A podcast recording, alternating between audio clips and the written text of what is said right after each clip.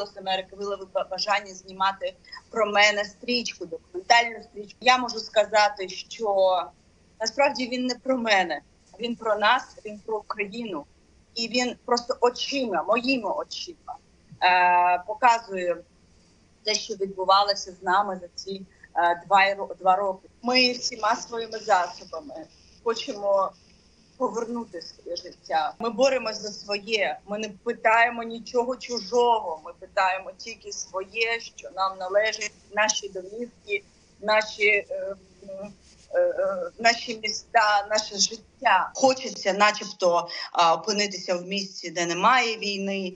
Але поки в мене вдома триває війни, такого місця для мене немає.